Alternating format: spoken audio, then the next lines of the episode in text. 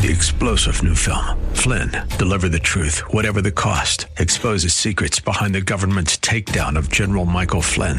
Flynn knew what the intel world had been up to. He ordered the first audit of the use of contractors. This set off alarm bells. He told the truth. He was the most dangerous person for Donald Trump to hire. They had to get rid of Flynn. Flynn, deliver the truth, whatever the cost. Available now. Watch it today. Go to salemnow.com. Salemnow.com. You know, it's one thing to have your favorites, especially when it comes to men who would preach the Word of God. But when it comes to having favorites to the point of excluding others and looking down at others who have different favorites, well, we're flirting with disaster then. Welcome to Study Verse by Verse with Pastor Leighton Sheely. Today, we are back in 1 Corinthians as we take a look at the leadership that was not quite right there at the church at Corinth, and the Apostle Paul addresses that. You see, some were of Paul, some were of Apollos, some Cephas. We'll spend some time in Acts today, taking a look at each of these men and their giftings, and at the end of the day, come away with a clear understanding that it was always about Jesus and not themselves. With more, here's Pastor Leighton Sheely with today's program. The church at Corinth had many, many problems, but if, out of all of the problems that needed to be addressed, the lawsuits and sexual immorality and drunkenness, the very first problem that Paul addressed was divisions in the church. 1 Corinthians chapter 1 verse 10. I appeal to you brothers by the name of our Lord Jesus Christ that all of you agree and that there be no divisions among you, but that you be united in the same mind and in the same judgment. And so Paul begins by asking his congregation to be united in mind and judgment. In his high priestly prayer, it is recorded for us in John chapter 17, Jesus repeatedly prayed that his church might be united as one. I pray that all of them may be one, so that the world may believe that you have sent me. Now, one, uh, unity is relational. Uh, one person cannot live in unity. One person can simply be alone. You have to have more than one to be in unity. And God intends for His followers to live and work together in unity and to model their relationships after a family.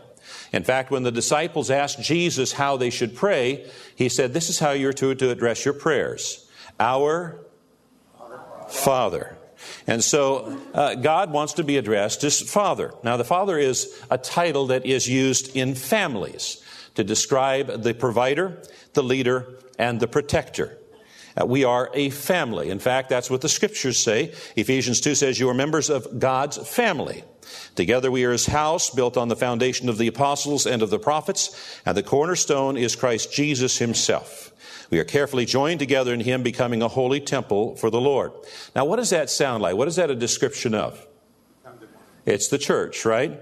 And so the church is a family, and God is our Father. The family of God describes the church, and God wants His family to live in unity.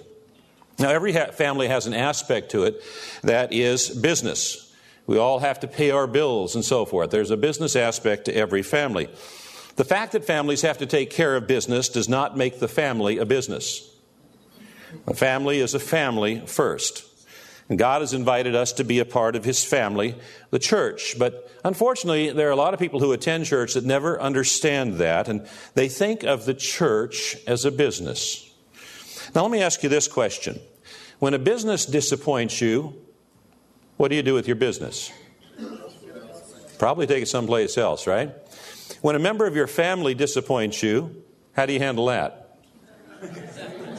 It's a little different, right? You sit down and you try to work it out. Well, when families are going through difficult times, it's time for the family members to pull together and not apart. And God intended for His family, the church, to be a family, not a business. Now, Paul continues, My brothers, some from Chloe's household have informed me that there are quarrels among you. And what I mean is this one of you says, I follow Paul, another says, I follow Apollos, another, I follow Cephas or Peter, and still another, I follow Christ. You know, it's natural for us to have our own preferences. For instance, each of us have our own preference for dessert, or a singer, or a sports team, or a restaurant, or a pastor, or a preacher. And there's nothing inherently wrong with having preferences. But what made this wrong is that the believers had allowed their preferences to become divisive and derisive in their allegiances. Instead of saying, I really like this one, they were saying, I really don't like that one, or mine is better than yours. And the problem with this is they were allowing their preferences to cause divisions in the church. So, what does God think about causing division? Well, the Bible tells us in Proverbs 6 there are six things that the Lord hates seven that are an abomination to him haughty eyes, a lying tongue, hands that shed innocent blood, a heart that devises wicked plans, feet that make haste to run to evil, a false witness who breathes out lies, and one who sows discord or causes division among brothers. God hates one who causes division among brothers. Now, hates is a very strong word. You know, it, it, when someone causes division, it elicits God's hatred. The message translation uh, says, God loathes with a passion. And most of the mainline translations use the word abomination. If you were to use a, a modern translation, it might be if you really want to tick God off at you, cause some division. Well, some of the people in the church of Corinth were causing division because of their admiration for a preferred leader.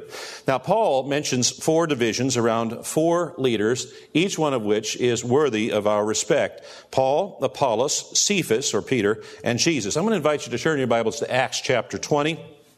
Acts chapter 20. What do we know about Paul? Well, the Apostle Paul was a founding pastor of the Church of Corinth. He was an incredible leader and organizer. Uh, he was prolific in his writing. In fact, he wrote much of our New Testament. He was a missionary and church planter, particularly among the Gentiles. He was educated as a lawyer and trained by the very best, including Gamaliel, who sat on the Supreme Court of the land. His letters are laid out meticulously like an attorney would lay out a court case. And sometimes that can make for hard reading. In fact, even the apostle Peter in 2 Peter 3:16 says of Paul's letters, his letters contain some things that are hard to understand. No kidding. Read the book of Romans through a few times and you're ready to take the bar exam. now, for some people, this kind of preaching is exciting to see how God has woven together His justice and His mercy in a tapestry of love. And for others, this preaching is flat out boring. We're in Acts chapter 20, verse 7. On the first day of the week, we came together to break bread. Paul spoke to the people, and because he intended to leave the next day, kept on talking until midnight. That's a long sermon. There were many lamps in the upstairs room where we were meeting. Seated in a window was a young man named Eutychus who was sinking into a deep sleep as Paul talked on and on and on and on. Those last two were added by me for emphasis. When he was sound asleep, he fell to the ground from the third story and was picked up dead. Paul went down, threw himself on the young man, put his arms around him, and said, Do not be alarmed, he's alive. So Eutychus falls asleep, falls out the window, and dies. This should be a warning to us all don't go to sleep in church. now, you would, have think, you would have thought that Paul had caught the hint, but the story continues. He went upstairs, broke bread, and ate, and after talking until daylight, Paul left. He preached all night. Now, you know, folks, I don't mind when somebody comes up to me and says, Pastor, I want to thank you for your, your prayers. Um, you know, I, I, God has healed me, but I really have to confess I have mixed feelings when somebody comes up and says, Pastor, I want to thank you for curing me of insomnia. I had the best sleep I've had in weeks while you preached. So, Paul was an incredible leader and a theologian. But some people would have gone to sleep while he preached. Let's turn into Acts chapter 18. What do we know about Apollos? Well, not an awful lot, actually. Some insight comes from this chapter, Acts chapter 18.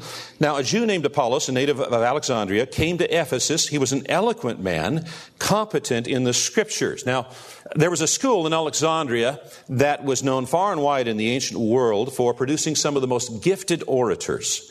These orators could paint pictures with words. They could make you laugh. They could make you cry. Uh, they, could, they could stir your imagination so that your mind became a movie studio or a television studio with actors and staging and, and action. And this was an era long before television and movies had numbed our imagination.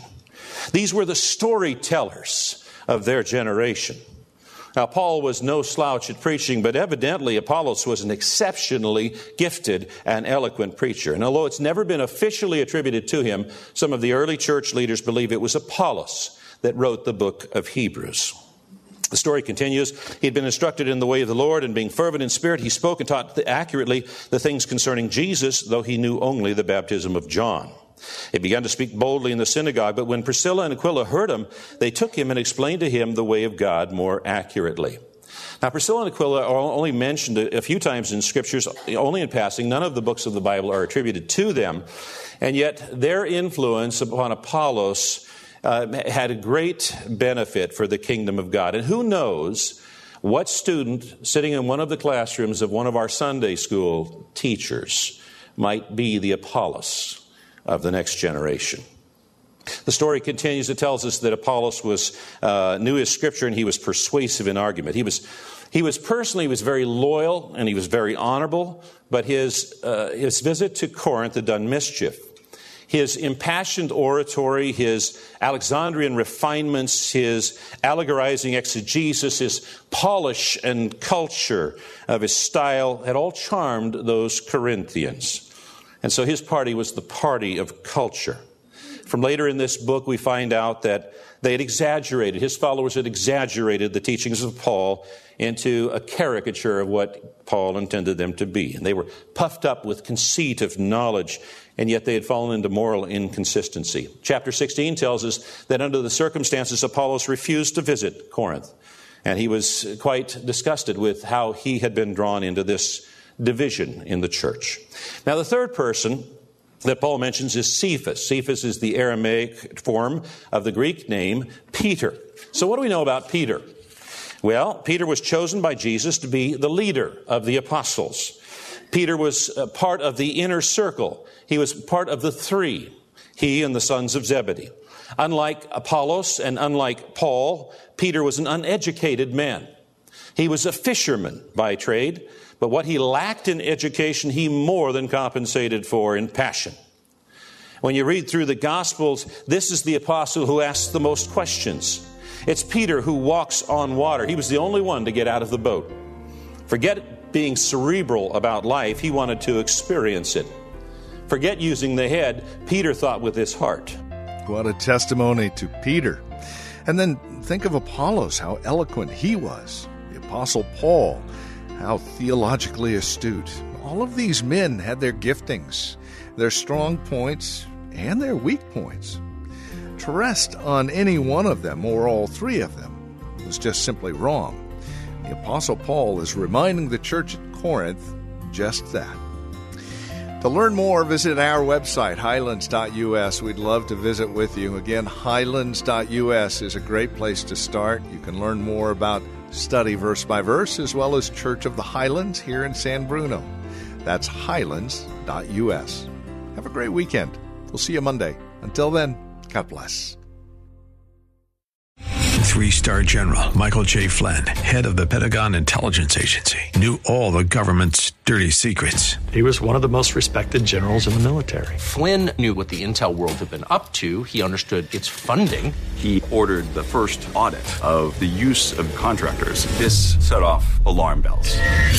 The explosive new documentary, Flynn, Deliver the Truth, Whatever the Cost, uncovers the facts behind this scandal. Flynn told the truth. He was the most dangerous person for Donald Trump to hire. I find out the worst enemy that I'm going to face in my life is right here in America. They took my assessment and they wanted me to change it. And I was like, I'm not changing it. They had to get rid of Flynn with in depth interviews, archival footage, and never before seen personal records of the man behind the headlines. I just felt like I was drowning. Flynn, deliver the truth, whatever the cost. Available now. Watch it today. Go to salemnow.com. Salemnow.com.